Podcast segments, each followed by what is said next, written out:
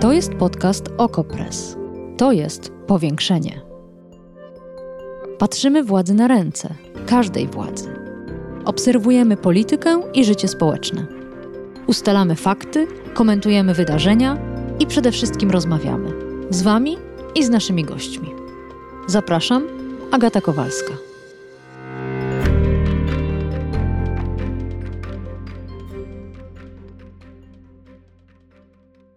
Dostałam maila od pana Grzegorza, słuchacza powiększenia. Pan Grzegorz najpierw niewinnie przesyła pozdrowienia i dorzuca, jak twierdzi, garść pytań. Tyle tylko, że te pytania to jak z najlepszych filmów Hitchcocka. Zaczyna się od tego, czy szykuje nam się krach w nieruchomościach, a potem napięcie już tylko rośnie. Zatem dzisiaj w powiększeniu będziemy sprawdzać, czy szykuje się krach na rynku nieruchomości, zajmiemy się kredytobiorcami, ich budżetami i tym, co się dzieje w bankach, które wciąż bardzo nisko oprocentowują nasze lokaty czy rachunki oszczędnościowe, a sporo sobie liczą za kredyty. Wyjaśniać te kwestie, a zarazem zarządzać naszą rosnącą paniką, będzie ekonomista ze Szkoły Głównej Handlowej dr Marcin Wroński. Zapraszam na ten odcinek i oczywiście Nieustannie zachęcam do wysyłania maili, a nawet, tak jak pan Grzegorz, pytań pełnych grozy. Adres agata.kowalska Piszcie i posłuchajcie.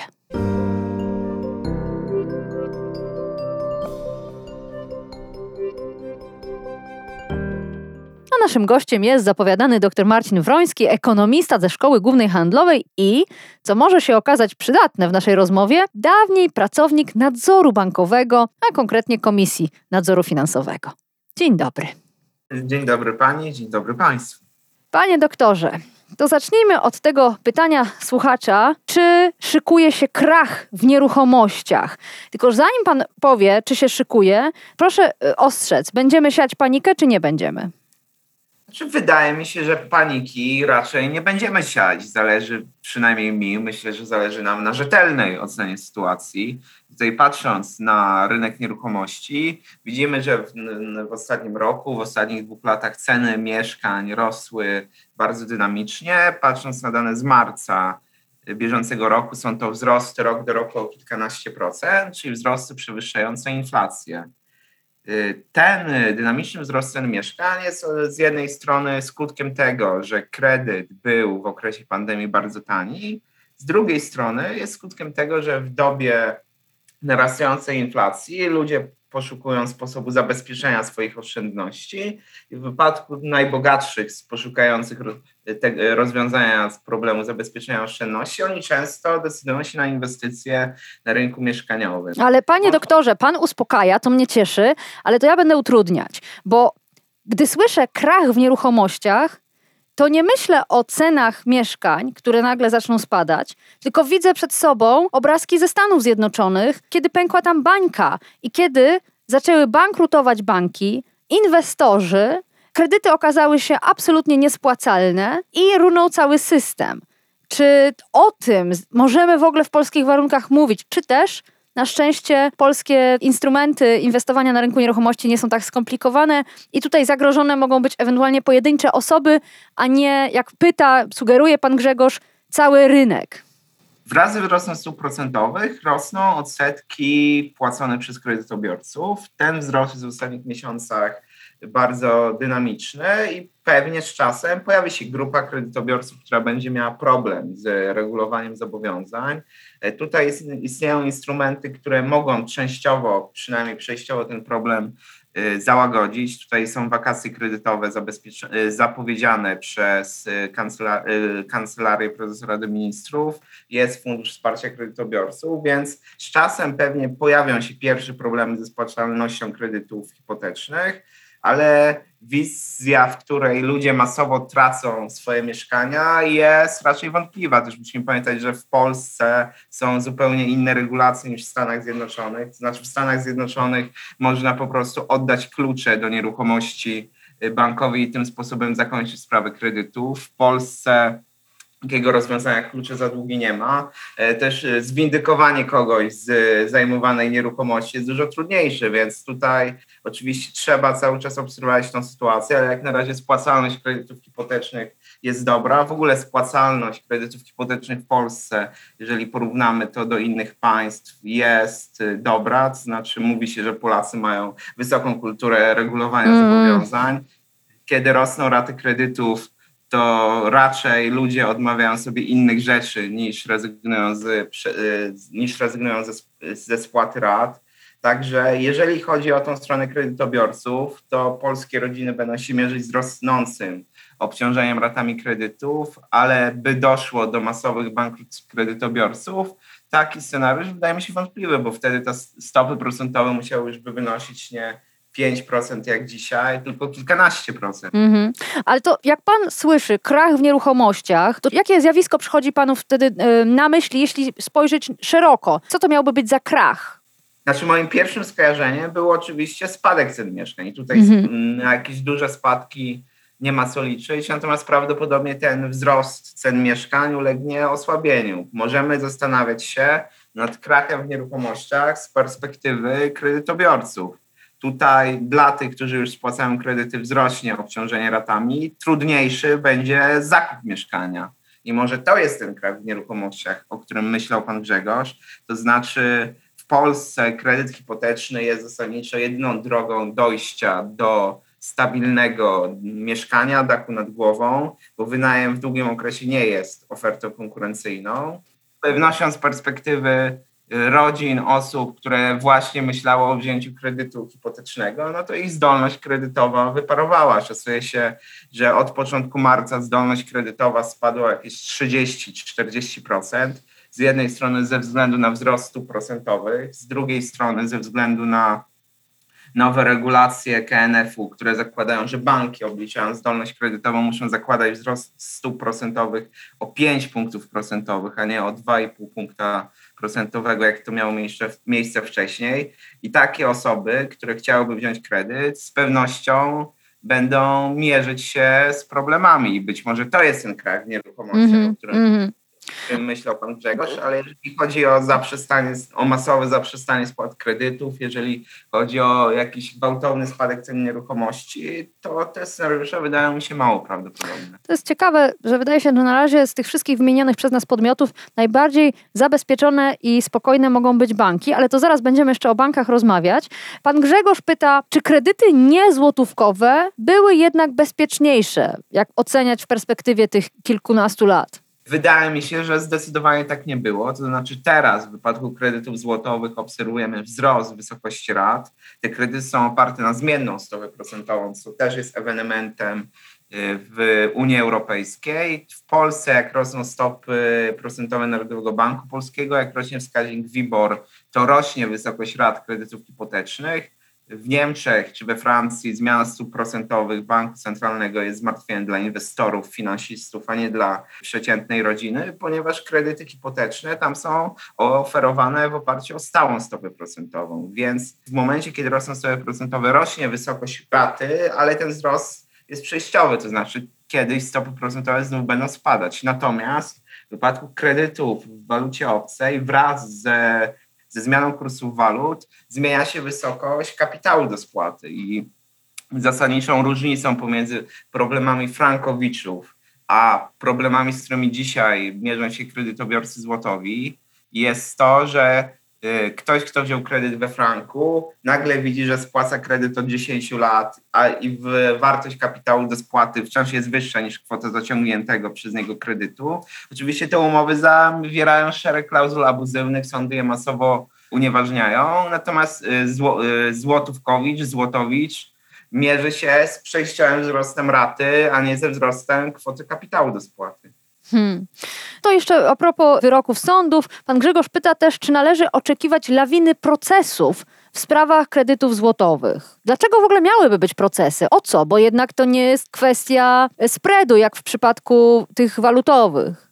Znaczy, jeżeli chodzi o kredyty walutowe, to od kwestii spreadu się zaczynało kilka lat temu, ale dzisiaj te kredyty frankowe padają w sądach głównie dlatego, że, na, że zgodnie z zapisami umów tabelę kursów walut samodzielnie ustalają banki, co pozwala bankowi, który udzielił kredytu, dowolnie kształtować wartość zobowiązania do spłaty. Więc spready to był argument frankowiczów kilka lat temu, kiedy ta fala pozwów frankowych dopiero wzbierała. Dzisiaj Y, ten temat spreadu też istnieje, ale podstawowym problemem mm -hmm. jest to, że bank samodzielnie ten kurs walutowy ustala no. i, nie, i zapisy umowy tego nie regulują. No jasne. Czy, oczywiście pojawia się pytanie, czy bank adekwatnie poinformował klientów o ryzyku zmiany stopy procentowej. Pojawia się pytanie, odnośnie zapisów dotyczących wskaźnika WIBOR. Mianowicie w 2017 roku zmienił się administrator wskaźnika WIBOR. Wcześniej to było Stowarzyszenie Finansowe, dzisiaj jest to spółka GPW Benchmark i wiele tych starszych umów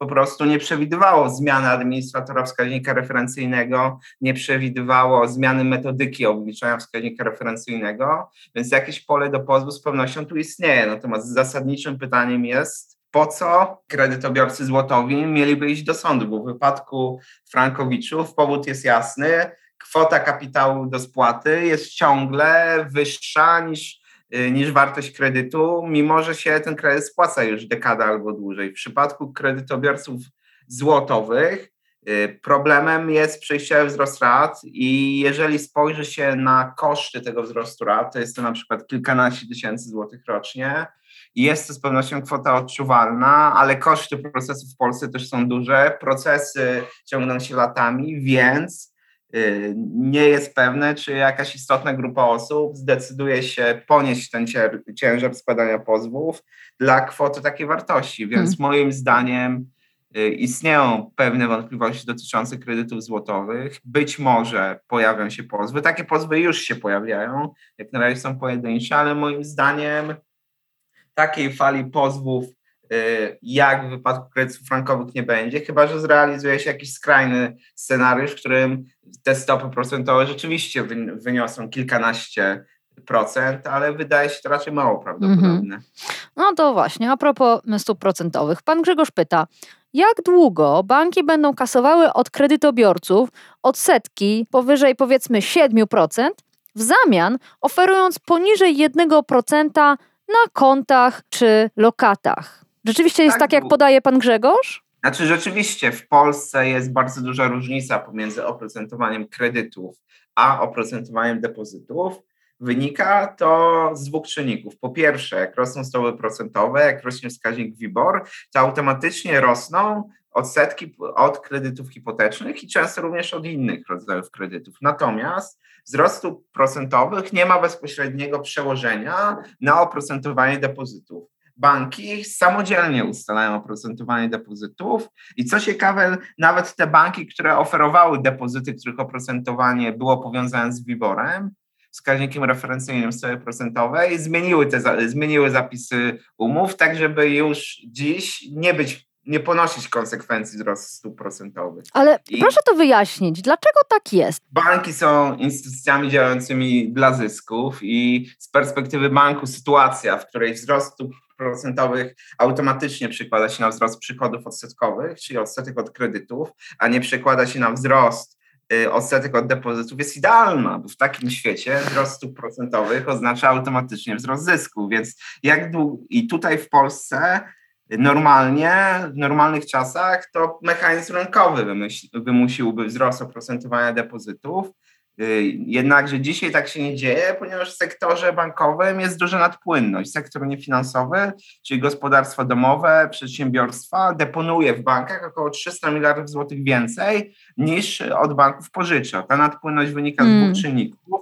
W okresie pandemii COVID były hojne tarcze antykowidowe. Pomoc płynęła do szerokiej grupy przedsiębiorstw, a nie tylko tych przedsiębiorstw, które tego wsparcia potrzebowały, więc te środki, to było około 300 miliardów złotych, do tej pory leżą na kontach bankowych. Istnieje również taki czynnik strukturalny, że w Polsce społeczeństwo się starzeje i roczniki deponentów, tych osób, które już mają oszczędności i spłaciły kredyty, są większe, y, liczą więcej osób niż roczniki osób, które kredyty zaciągają. Więc y, wątpliwe wydaje się, aby mechanizm rynkowy wymusił wzrost oprocentowania depozytów. Tutaj więc pojawia się pole do działania dla polityków, A, dla no właśnie. aktywistów postulujących jakieś rozwiązania. Jak na razie premier y, ograniczał się do perswazji, to znaczy mówił, że będzie rozmawiał z szefami banków, aby oprocentowanie depozytów i oprocentowanie lokat rosło.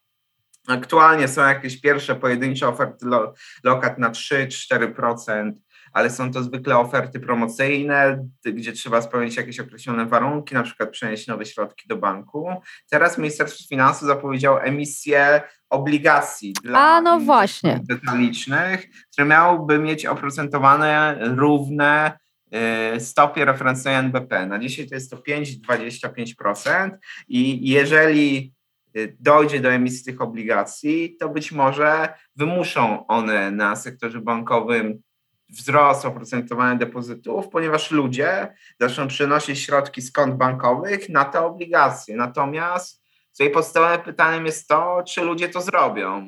A dlaczego pan się waha? Dlaczego myśli pan, że to, skoro premier obiecuje, że mm, zostaną wyemitowane obligacje Skarbu Państwa, które będą bezpieczne, dobrze oprocentowane, jeszcze na dodatek ogłosił, że będzie można je kupić nawet przez telefon, to dlaczego pan waha się, przewidując, co zrobią Polki i Polacy? Znaczy, wybór tych obligacji, przynajmniej przy obecnej ofercie banków, wydaje się w pełni racjonalny. Natomiast istnieje bogata literatura pokazująca, że ludzie nie zachowują się w sposób racjonalny. To nie jest tak, że każdy z nas jest homo economicus, który maksymalizuje odsetki od swoich oszczędności. W znacznej mierze ludzie trzymają środki na kontach i nic z nimi nie robią, więc z pewnością będzie jakaś grupa osób, które zakupią te nowe obligacje, redukując oszczędności w bankach. Pytanie, jak duża będzie to grupa? I na to pytanie jest ciężko odpowiedzieć.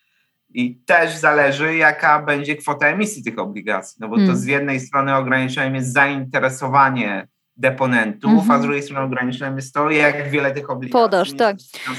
Ale wyemitować. Ale pojawiły się też takie głosy, mm, które świadczą o braku ufności, że wcale nie chodzi o to, by zabezpieczyć oszczędności Polek i Polaków, tylko chodzi o to, że rząd ma kłopoty i w ten sposób chce od obywateli uzyskać wsparcie finansowe, czyli po prostu zdobyć gotówkę. Co pan myśli o tym? Znaczy, rząd bez wątpienia zbiera pieniądze, bo temu służy emisja obligacji i istnieją powody, by twierdzić, że emisja tych obligacji będzie dla rządu korzystna, ponieważ ich, ich oprocentowanie, ich rentowność będą niższe niż rentowność obligacji na rynkach hurtowych. Tutaj dużo zależy od dalszej ścieżki zmian stóp procentowych NBP-u, ale wydaje się, że emisja tych obligacji będzie opłacalna również, y, również dla rządu. Natomiast kiedy mówimy o zabezpieczeniu oszczędności, to należy też pamiętać, że inflacja obecnie wynosi ponad 12%, w kwietniu to było 12,4%, a oprocentowanie tych obligacji na dzisiaj wynosiłoby 5,25%, więc y, oprocentowanie tych obligacji to wciąż tylko połowa inflacji. No to tak, no ale jeśli ktoś ma oszczędności, to ma zarazem szczęście i pecha, bo z jednej strony ma pieniądze, z drugiej strony widzi, jak ich wartość topnieje w oczach. Pewnie w czasie, gdy rozmawiamy, to już czyjeś oszczędności straciły na wartości. Więc co robić, jeśli nie trzymać w banku, jeśli nie kupować obligacji, bo nie nadążają za inflacją, to co zrobić z tymi pieniędzmi? Znaczy, wydaje się, że dla przeciętnego, drobnego oszczędzającego, który ma tych oszczędności na przykład kilkadziesiąt tysięcy złotych, lepszych alternatyw niż te obligacje nie będzie. To znaczy można inwestować pieniądze na giełdzie, ale WIG20 od dwóch tygodni spada, sytuacja jest mocno niepewna, no i inwestycje na giełdzie wiążą się z wysokim ryzykiem, więc te obligacje prawdopodobnie będą dość atrakcyjną ofertą, tylko też nie mówmy, że zabezpieczą one przed inflacją, bo to brzmi jakby miały w pełni zabezpieczyć i z pewnością jest to narracja, jaką będzie sprzedawał premier Morawiecki, ale to nie jest po prostu prawda, zabezpieczą przed połową inflacji. W porównaniu z sektorem bankowym to też jest, to i tak jest dużo, ale oszczędności wciąż będą topnieć, tylko mm -hmm. wolniej. Mm -hmm.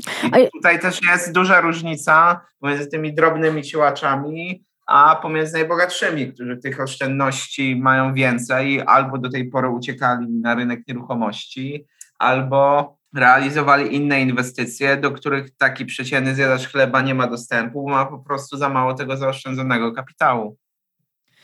No to jeszcze wróćmy na chwilę do kredytów, dlatego że Pan wspomniał o kilku mechanizmach, które chce wprowadzić rząd, zapowiadał je przynajmniej.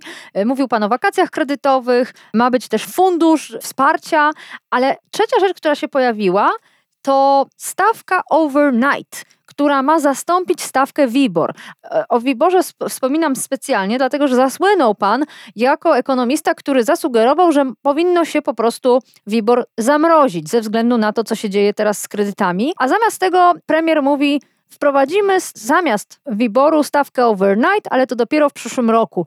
Czym miałyby się różnić te dwa mechanizmy? Stawka WIBOR stosowana w kredytach hipotecznych to jest zwykle WIBOR 3M albo WIBOR 6M, czyli stawka z terminem 3 bądź 6 miesięcy. Stawka overnight to jest stawka krótkoterminowa i wskaźnik WIBOR w teorii oddaje oprocentowanie kredytów na rynku międzybankowym. Kiedyś to było tak, że banki w znacznej mierze finansowały akcję kredytową tym, że pożyczały od, od siebie pieniądze nawzajem. Dzisiaj już tego nie muszą robić, bo jest nadpłynność takich transakcji na rynku międzybankowym jest bardzo mało. Zdarzają się wręcz miesiące, w których wskaźnik WIBOR jest wyznaczany, a nie ma ani jednej realnej transakcji są tylko oszacowania banków oparte o modele ekonometryczne.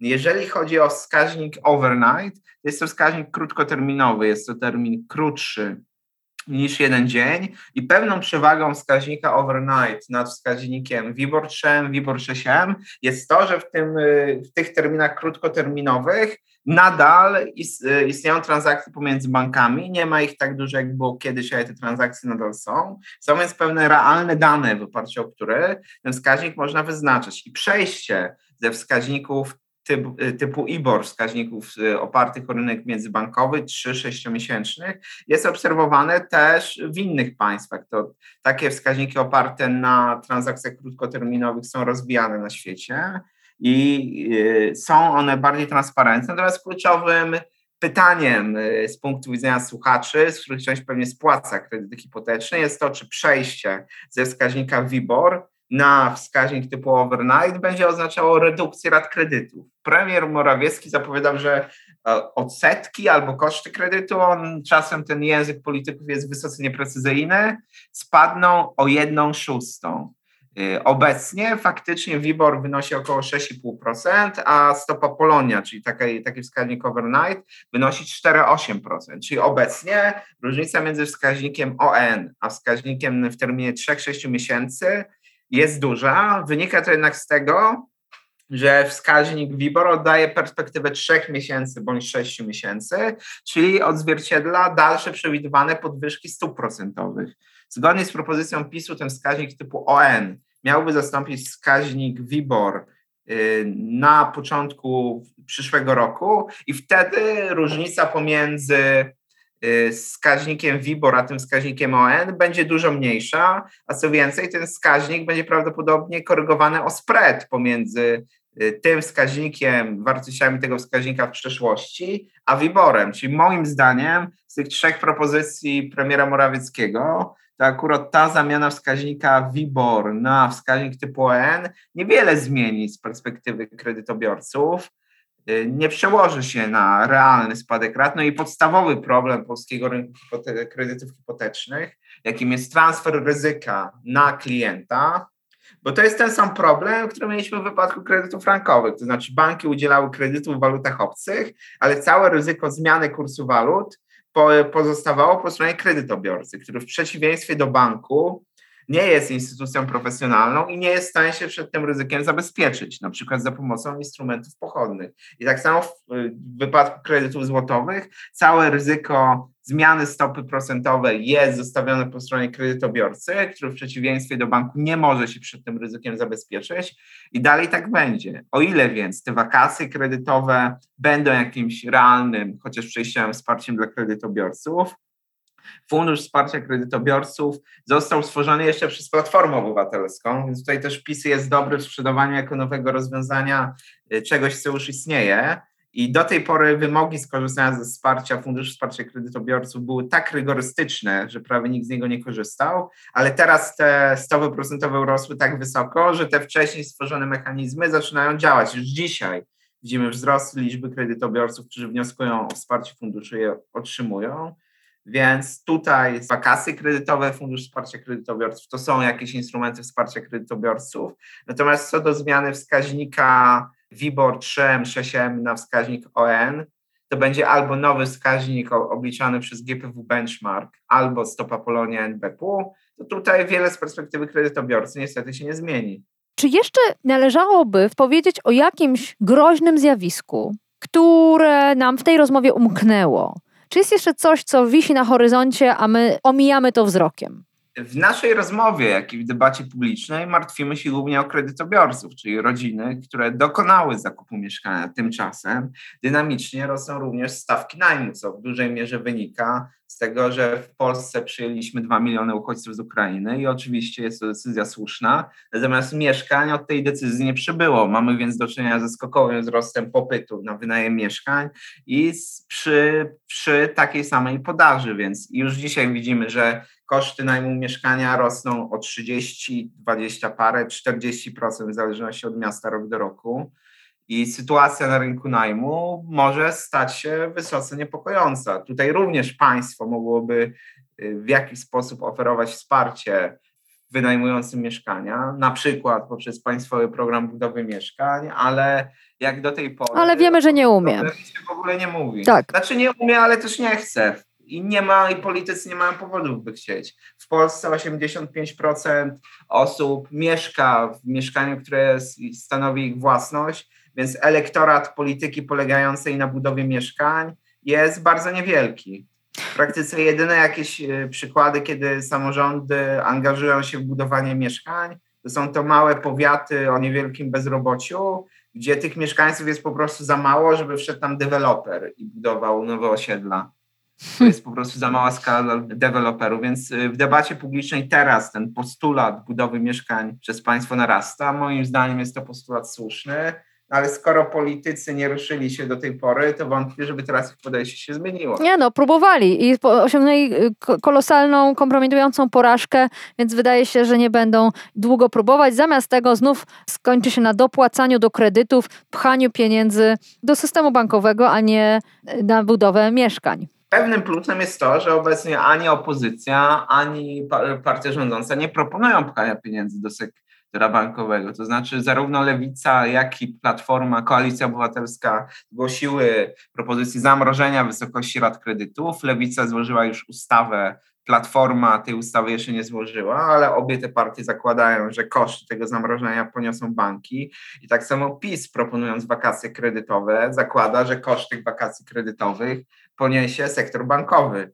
A można sobie przecież wyobrazić taki scenariusz, który już wiele razy w Polsce widzieliśmy, że wakacje kredytowe co prawda by były, ale to państwo refundowałoby bankom ich koszty. Nie jest więc tak najgorzej, jak mogłoby być. Dr Marcin Wroński, ekonomista ze Szkoły Głównej Handlowej, dawniej pracownik systemu nadzoru bankowego. Bardzo dziękuję za to spotkanie. Bardzo Pani dziękuję. Dziękuję również Państwu.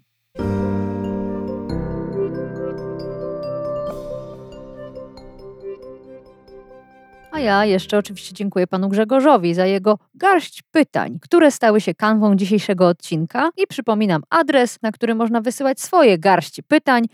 Choć jak pokazuje doświadczenie, czasem wystarczy jedno pytanie. Odcinki, które powstały na zamówienie słuchaczek i słuchaczy powiększenia, znajdziecie oczywiście w naszym archiwum na stronie OkoPress albo w aplikacji do podcastu. Przypominam adres agata.kowalska małpa oko.press. Piszcie, wymyślajcie, a ja będę później rozmawiała. Dziękuję za wszystkie maile i do usłyszenia w następnym odcinku. Powiększenie. Podcast OkoPress. Prowadzenie Agata Kowalska. Podcast znajdziesz na stronie OkoPress i w Twojej ulubionej aplikacji do podcastów. Redakcja OkoPress działa od 2016 roku. Jesteśmy obywatelskim narzędziem kontroli władzy, obecnej i każdej następnej. OkoPress utrzymuje się z Waszych darowizn. Wesprzyj nas, byśmy mogli działać dalej.